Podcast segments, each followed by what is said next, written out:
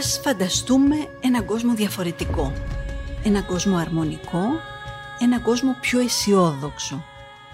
Έναν κόσμο που να αναπτύσσεται βιώσιμα, δηλαδή σταθερά, με έναν τρόπο που να ανταποκρίνεται μεν στις επιθυμίες, στις φιλοδοξίες και τις ανάγκες των σημερινών γενεών, χωρίς όμως να υπονομεύει τη ζωή, την ευημερία και τα όνειρα των επόμενων. Ακούγεται προφανές, ακούγεται απλό και τόσο λογικό, όμως όπως όλοι γνωρίζουμε πια, ο δρόμος που επιλέξαμε δεν οδηγεί σε αυτό το ευίωνο σενάριο. Τον κόσμο μας οφείλουμε να τον ξανασκεφτούμε και να συμβάλλουμε όλοι, ο καθένας με τη δύναμη και την επιρροή που του αναλογούν, στην αλλαγή πλεύσης. Κάποιες από τις λύσεις τις γνωρίζουμε ήδη. Ας τις εφαρμόσουμε λοιπόν. Είμαι η Μάγια Τσόκλη και ακούτε το podcast «Βιώσιμη ανάπτυξη από το Α ως το Ω», μια συνεργασία του pod.gr και της Τράπεζας Πυραιός, της κατεξοχήν πράσινης τράπεζας στην Ελλάδα.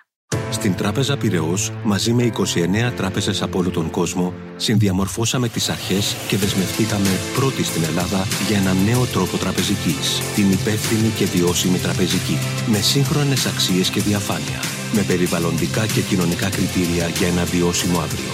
Τράπεζα Πυραιός. Στηρίζει κάθε αύριο. Επισόδιο με επεισόδιο προχωράμε και να που στο αλφαβητάρι της βιώσιμης ανάπτυξης βρισκόμαστε στο γράμμα TAF. TAF όπως τεχνολογία και βιώσιμη ανάπτυξη.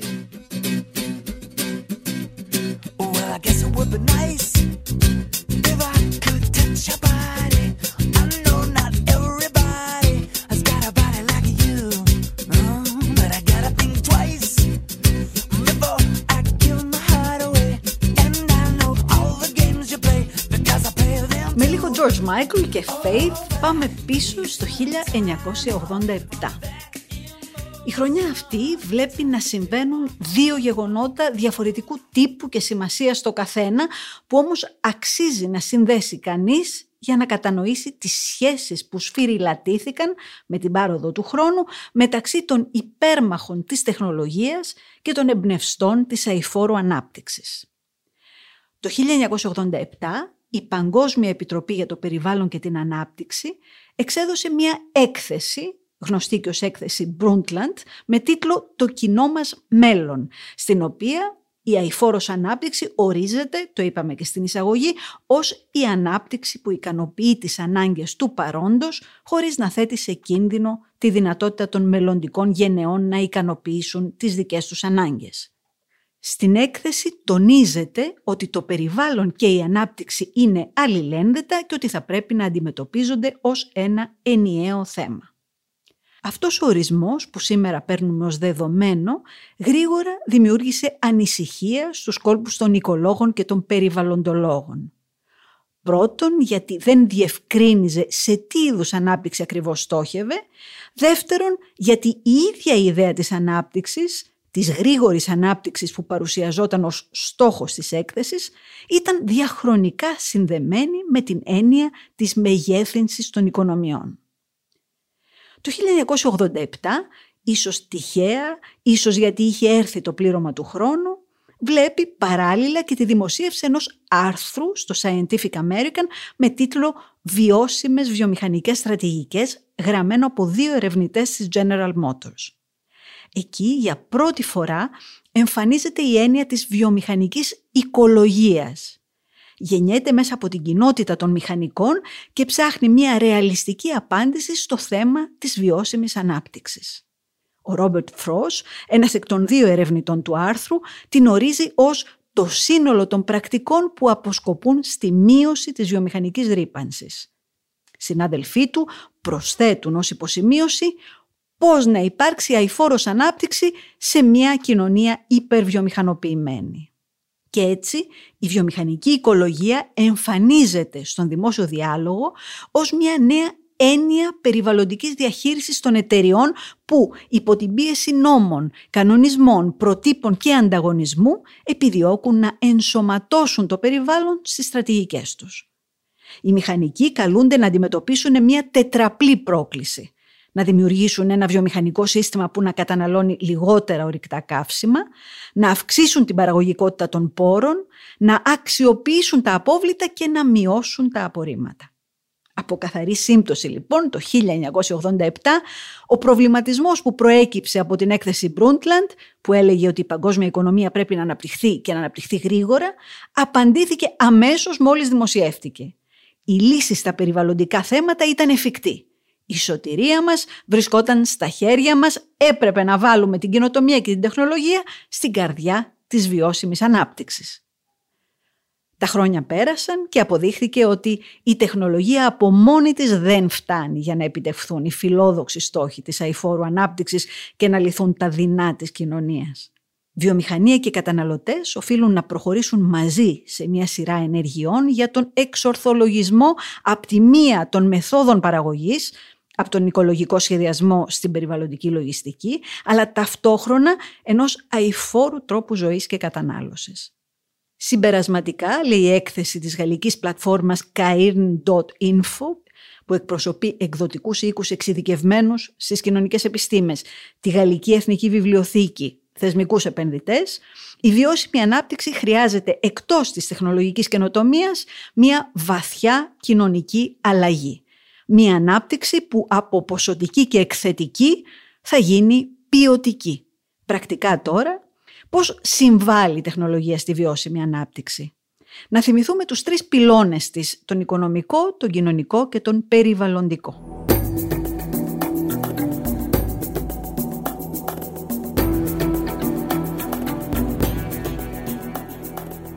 Σε ό,τι αφορά στην οικονομία, δεν υπάρχει αμφιβολία ότι τα ψηφιακά εργαλεία που έχουμε στη διάθεσή μας τώρα υποστηρίζουν την αποδοτικότητα μπορούν να βελτιώσουν πωλήσεις και σχέσεις με τους πελάτες, να μειώσουν κόστη και διαχείριση, να αυξήσουν την ανταγωνιστικότητα, να απλοποιήσουν τις καθημερινές εργασίες, αυξάνοντας έτσι την αποδοτικότητα και τέλος να ενισχύσουν σχέσεις μεταξύ υπαλλήλων.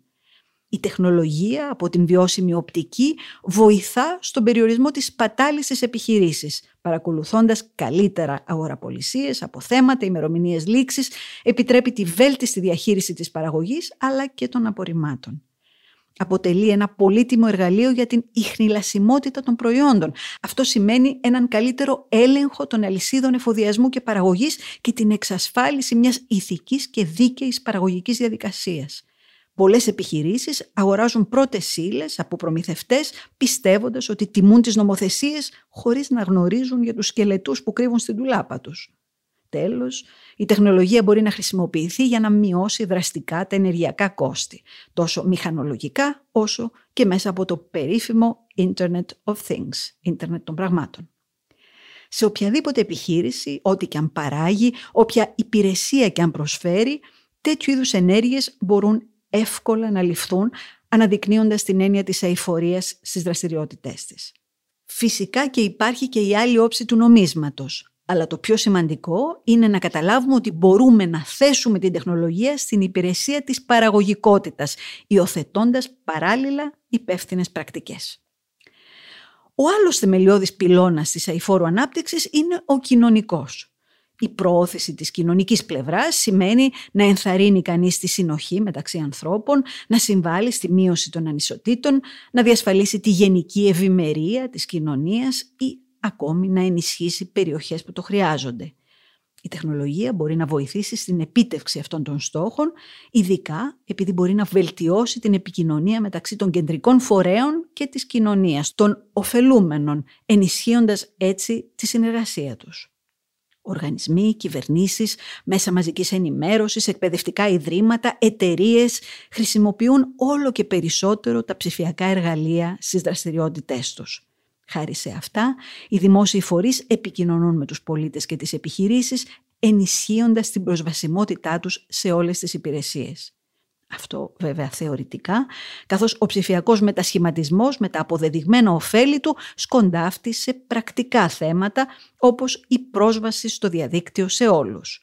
Οι ανισότητες βορρά-νότου εκφράζονται ιδίως σε αυτόν τον τομέα των τεχνικών και τεχνολογικών γνώσεων και κατά συνέπεια η μεταφορά τεχνολογιών είναι μία από τις προκλήσεις της διεθνούς αλληλεγγύης. Τεχνολογία και οικολογία τώρα. Ο τρίτος πυλώνας, εξίσου σημαντικός για μια αηφόρο ανάπτυξη μαζί με την οικονομία και την κοινωνία. Η οικολογική πτυχή των τεχνολογιών είναι ένα εξαιρετικά επίκαιρο θέμα, γιατί η αλήθεια είναι ότι όταν αναπτύσσουμε νέες τεχνολογίες ή καινούριες ψηφιακές λύσεις, όσο αηφόρες κι αν είναι, ταυτόχρονα ρηπαίνουμε. Ρηπαίνουμε μόνο και μόνο γιατί η δημιουργία μιας νέας γενιάς τεχνολογικών προϊόντων απαξιώνει αυτόματα την προηγούμενη και αυτό σημαίνει εκ μέρους των εταιριών προγραμματισμένη σύντομη κύκλη ζωής. Σκεφτείτε πόσες παλιές συσκευές βρίσκονται ακόμη άχρηστες στο σπίτι σας γιατί τις αντικαταστήσατε. Από περιβαλλοντικής λοιπόν άποψης, η τεχνολογική πρόοδος δημιουργεί κάθε χρόνο απίστευτες ποσότητες ηλεκτρικών και ηλεκτρονικών σκουπιδιών από μια μηχανή καφέ σε ένα τάμπλετ και από ένα πλυντήριο πιάτων σε απλές μπαταρίες. Το θέμα δεν αφορά μόνο τα φυσικά αγαθά. Ανάλογα θύματα είναι και τα λογισμικά των επιχειρήσεων και γι' αυτό οι πιο ευαισθητοποιημένες εταιρείες επιλέγουν λύσεις παρόχων που έχουν βάλει την αηφορία στις προτεραιότητές τους. Πώς γίνεται αυτό; Μέσω, παραδείγματος χάρη, σταθερών λογισμικών που δεν αποσκοπούν στις συνεχείς αλλαγές στις εκδόσεις τους και στις συνεχείς αφαιρέσεις χαρακτηριστικών έτσι χωρίς λόγο παρά μόνο για το κέρδος τους. Σήμερα η μείωση των περιβαλλοντικών επιπτώσεων μιας εταιρείας απαιτεί την παραδοχή ότι ό,τι αποθηκεύουμε, αρχεία, έγγραφα, δεδομένα, μολύνει. Η αποθήκευσή μας μολύνει, γιατί όσο περισσότερες πληροφορίες διατηρούμε, τόσο περισσότερα κέντρα δεδομένων καταναλώνουν ενέργεια.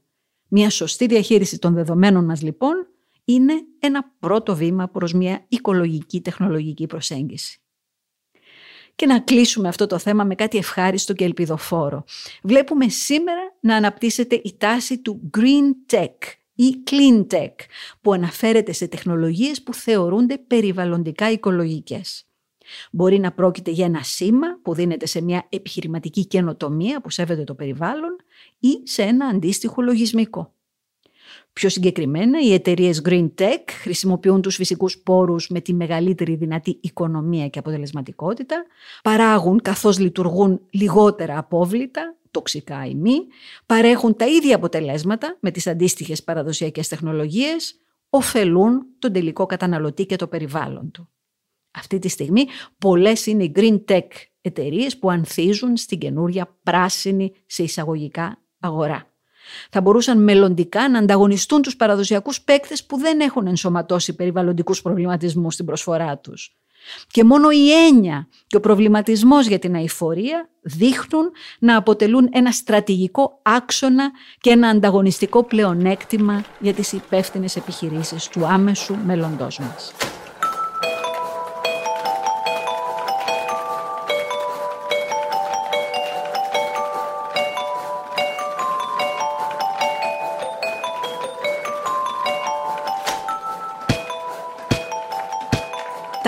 Όπως υπεύθυνη τραπεζική. Γνωρίζουμε όλοι πως η οικονομία έχει τους δικούς της νόμους και τη δική της λογική. Οι μεγάλες αλλαγές που απαιτούνται στην οικονομία, την επιχειρηματικότητα, τις επενδύσεις, τις συναλλαγές της κάθε μέρας έρχονται με ρυθμό καταιγιστικό. Στη νέα οικονομική, πολιτική και κοινωνική ατζέντα που διαμορφώνεται, ο ρόλος των τραπεζών στην υποστήριξη του νέου αηφόρου μοντέλου ανάπτυξης είναι καθοριστικός. Δεν είναι υπερβολικό να πούμε ότι η αηφόρος ανάπτυξη και η αηφόρος τραπεζική βαδίζουν χέρι-χέρι. Μία από τις πιο σημαντικές διεθνείς πρωτοβουλίες προς την κατεύθυνση αυτή είναι οι αρχές υπεύθυνης τραπεζικής του UNEP-FI για τη δημιουργία των οποίων η Τράπεζα Πυραιός συμμετείχε από την πρώτη στιγμή μαζί με 29 τράπεζες από όλο τον κόσμο. Σήμερα στις αρχές έχουν δεσμευτεί 190 διεθνείς χρηματοπιστωτικοί οργανισμοί. Οι αρχές παρέχουν το πρώτο παγκόσμιο πλαίσιο για την ενσωμάτωση της βιώσιμης ανάπτυξης σε όλους τους επιχειρηματικούς τομείς μιας τράπεζας, από τη στρατηγική μέχρι τη διαχείριση χαρτοφυλακίου προϊόντων και τις συναλλαγές. Ταυτόχρονα καλούν τις τράπεζες να ενισχύσουν τις χρηματοδοτήσεις για τη βιώσιμη ανάπτυξη ώστε να επιτευχθούν οι στόχοι της Συμφωνίας του Παρισιού για το κλίμα καθώς και οι παγκόσμιοι 17 στόχοι βιώσιμης ανάπτυξης. Η Τράπεζα Πυραιός προχωρά στην εφαρμογή των αρχών αυτών αναλαμβάνοντας δράση σε δύο επίπεδα. Στο πρώτο επίπεδο δημιουργεί τις εσωτερικές υποδομές, τις πολιτικές και τις στρατηγικές εντάσσοντας κριτήρια περιβαλλοντικά, κοινωνικά και εταιρικής διακυβέρνησης γνωστά ως κριτήρια ESG. Environmental, Social and Governance. Αυτό επιτρέπει την καλύτερη συνεργασία με τους πελάτες και τους επενδυτές, ώστε να τους κατευθύνει σε μακροχρόνιες και βιώσιμες επενδύσεις, μειώνοντας ταυτόχρονα το ανθραγικό αποτύπωμα του χαρτοφυλακίου της. Στο δεύτερο επίπεδο, η Τράπεζα Πυραιός σχεδιάζει προϊόντα και υπηρεσίες με κριτήρια ESG για την υποστήριξη επενδύσεων σε έργα που οδηγούν στη μείωση των επιπτώσεων από την κλιματική αλλαγή και έχουν θετικό πρόσημο για την κοινωνία. Στην Τράπεζα Πυραιός, μαζί με 29 τράπεζες από όλο τον κόσμο, συνδιαμορφώσαμε τις αρχές και δεσμευτήκαμε πρώτοι στην Ελλάδα για ένα νέο τρόπο τραπεζικής, την υπεύθυνη και βιώσιμη τραπεζική, με σύγχρονες αξίες και διαφάνεια, με περιβαλλοντικά και κοινωνικά κριτήρια για ένα βιώσιμο αύριο. Τράπεζα Πυραιός. Στηρίζει κάθε αύριο.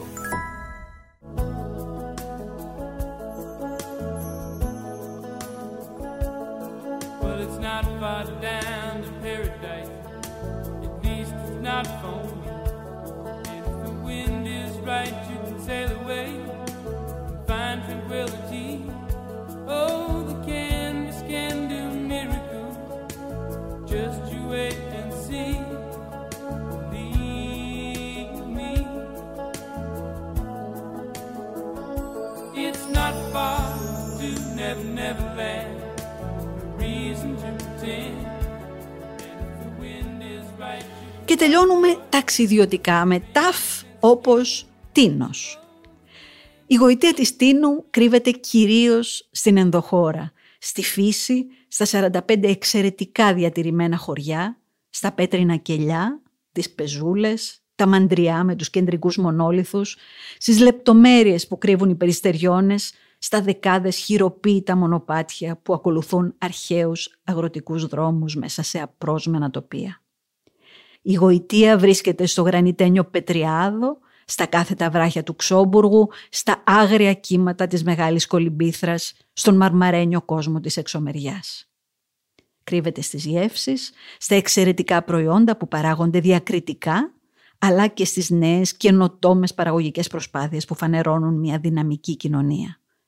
Η γοητεία αλλά και το μυστήριο φανερώνονται στην τέχνη, στους μαρμαρογλύπτες που τιμά το Μουσείο Μαρμαροτεχνίας του Πολιτιστικού Ιδρύματος Ομίλου Πυραιός, στους ζωγράφους, τους διανοητές που γέννησε ή που υιοθέτησε το νησί, αλλά και στην πίστη των ανθρώπων, στα τάματα των προσκυνητών, στις προσευχές Ορθοδόξων και Καθολικών, στις ανάλαφρες μορφές των μοναχών της Κυρίας των Αγγέλων και στην πνευματική εγρήγορση που προκαλούν οι ανελαίητοι βοριάδες. Για δεκαετίες στη συνείδηση γενεών νεοελλήνων το νησί συνδέθηκε με τη θρησκευτικότητά του. Ας κάνουμε το σταυρό μας γι' αυτό. Ο ογκώδης προσκυνηματικός τουρισμός της Μεγαλόχαρης, που να σας θυμίσω ξεκίνησε στα χρόνια της Ελληνικής Επανάστασης, περιορίστηκε στη χώρα και, λειτουργώντας αποτρεπτικά για δεκαετίες, διέσωσε το υπόλοιπο νησί από την κακώς εννοούμενη ανάπτυξη. Γι' αυτό λοιπόν υποστηρίζω ότι την Τίνο την διέσωσε η Παναγία της. Το νησί της Τίνου καθώς το βλέπουμε με μάτι αετήσιο από ψηλά μοιάζει με προϊστορικό τρίγωνο εργαλείο. Η φαρδιά ανατολική του βάση γειτονεύει με τη Μύκονο, η βορειοδυτική μύτη του σχεδόν ακουμπά την άνδρο. Την ανατολική εποπτεύει το ψηλότερο βουνό του νησιού, ο περίφημος Τσικνιάς με τα φοβερά 715 μέτρα του. Περιοχή Νατούρα φιλοξενεί υπέροχα χωριά και παρθένα αγροτικά τοπία. Υπήρξε καταφύγιο των κατοίκων κατά τις εχθρικές επιδρομές, εξουσιάζεται από άγρια κατσίκια και ως πυθία φανερώνει τις μελλοντικές προθέσεις του καιρού. Καπελωμένος ο Τσικνιάς, κακοκαιρία θα έχουμε λένε οι γύρω νησιώτες. Στην κορυφή του ποιος μπορεί να αποδείξει το αντίθετο; Στέκει ο θρόνος του αιώλου καθώς ο μύθος εξηγεί πάντα τα τερτύπια της φύσης.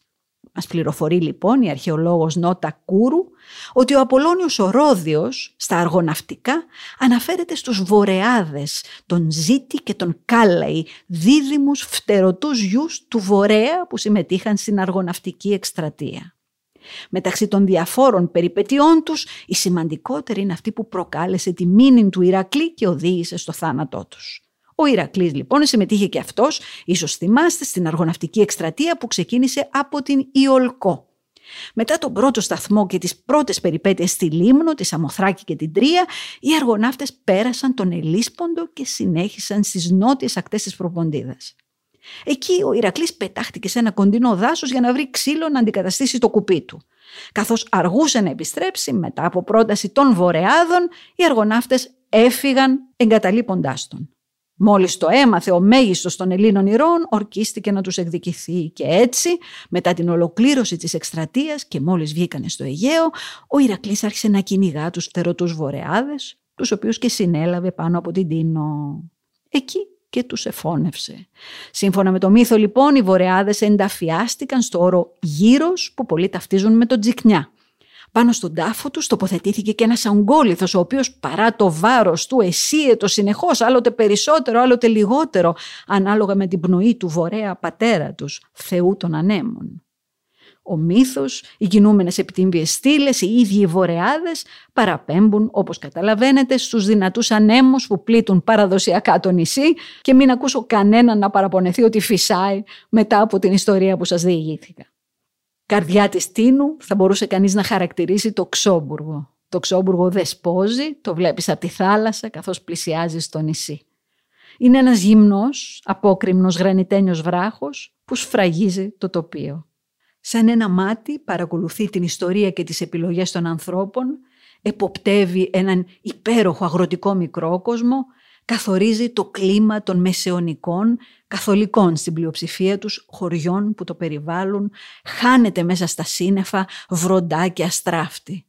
Στις πλαγιές του οργανώθηκε ο αρχαίος οικισμός των ιστορικών χρόνων.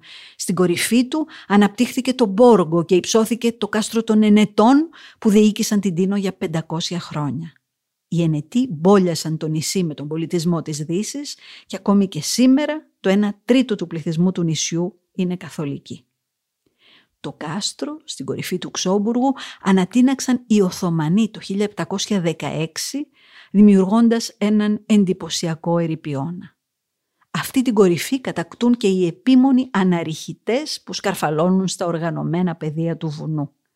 Ο γρανίτης του Ξόμπουργου κυλά μέχρι τη θάλασσα, μέχρι τον όρμο της Λιβάδας, δημιουργώντας στην περιοχή του Πετριάδου τοπία απόκοσμα και εξαίσια, μοναδικά στον κόσμο. Όταν πρώτο ήρθα στο νησί μου μίλησαν για τη Βολάξ, το χωριό των καλαθοπλεκτών.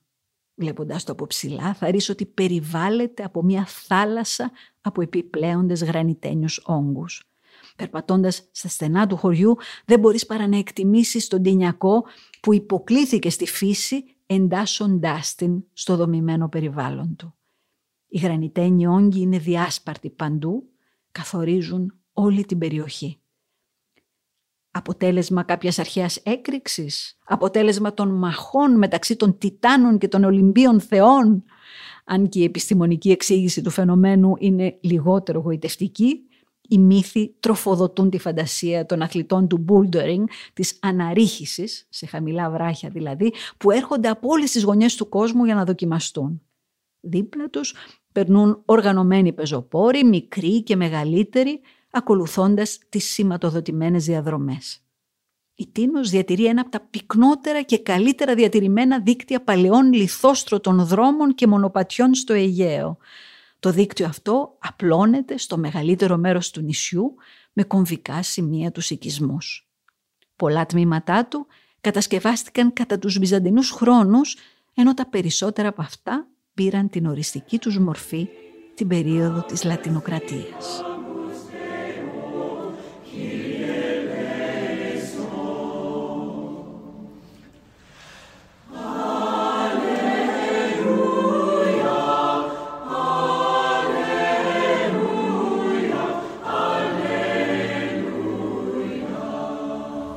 Θέλουμε αυτός ο μαγικός κόσμος να συνεχίσει να υπάρχει, πρέπει να ενεργήσουμε άμεσα. Κάθε στιγμή καλούμαστε να κάνουμε επιλογές. Αν η κάθε μας επιλογή βάζει τη φύση στην καρδιά των προτεραιοτήτων μας, τότε όλοι μαζί θα δημιουργήσουμε τον κόσμο που ονειρευόμαστε. Γεια χαρά σας. Είμαι η Μάγια Τσόκλη και μόλις ακούσατε το podcast «Βιώσιμη ανάπτυξη από το α στο ω» του pod.gr. Για να μην χάσετε το επόμενο επεισόδιο, ακολουθήστε μας στο Spotify, στο Google Podcast, στο Apple Podcast ή σε οποιαδήποτε άλλη εφαρμογή ακούτε δωρεάν podcast στο κινητό σας.